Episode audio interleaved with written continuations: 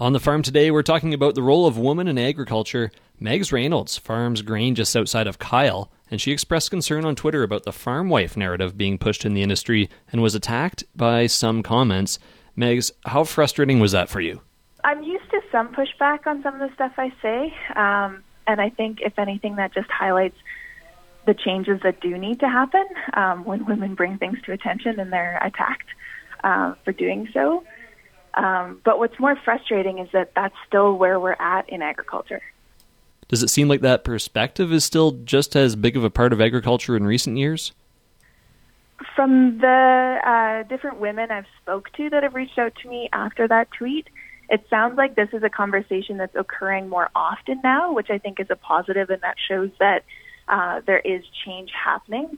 I also think it's really positive when you see men in those conversations um, get involved positively and stand up for the women and supporting the women, being seen as equal participants on the farm, you know, being seen as uh, someone that should be spoken to by the salesperson or the banker and someone who should be supported to take on the role that they see fits them best and how they want to um, participate in their family farm operation. Now, it seems social media is a double edged sword.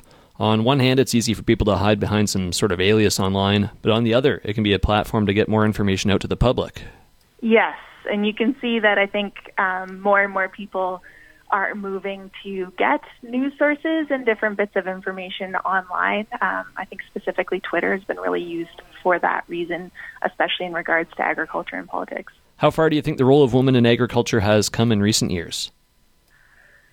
I don't know if I can say how far it's come because I don't feel like it has come a long way. I, I feel like we're still stuck having the same conversations. We're, you know, starting to see more people and, like I said, more men get involved in the conversation. But, you know, we still have women that are stepping back from the industry or completely leaving the industry because of having to deal with a nonstop um, sexism, sexual harassment, um, feeling unsafe at farm shows, uh, not feeling comfortable um, you know, to do their role and to be safely supported to do so by the companies they work for, not feeling comfortable to to call out this behavior when it happens because they're worried that they're going to lose their jobs.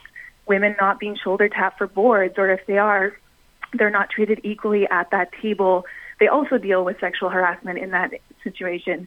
Like I, I think that we like to think that we've come a long ways, but I don't see that we have. There's still so much that we need to improve on. Is there anything else you'd like to add? I think just I want to, you know, re reassert that this was never to put down the term farm wife or to make women feel like that's not something that they should be able to aspire to if that's what empowers them and how they want to define themselves. It's more that I want people in the industry to ask a woman how she wants to define herself, what her involvement is in the farm, and I I want women to, you know, be treated equally at the farm shows by the salespeople or by the bankers calling. You know, that's that's what this whole conversation about. It's not to shame someone for choosing a role or a title. That was Megs Reynolds, involved in agriculture along with manufacturing and consulting in a variety of industries. For Golden West Radio, I'm Andrew McCormack.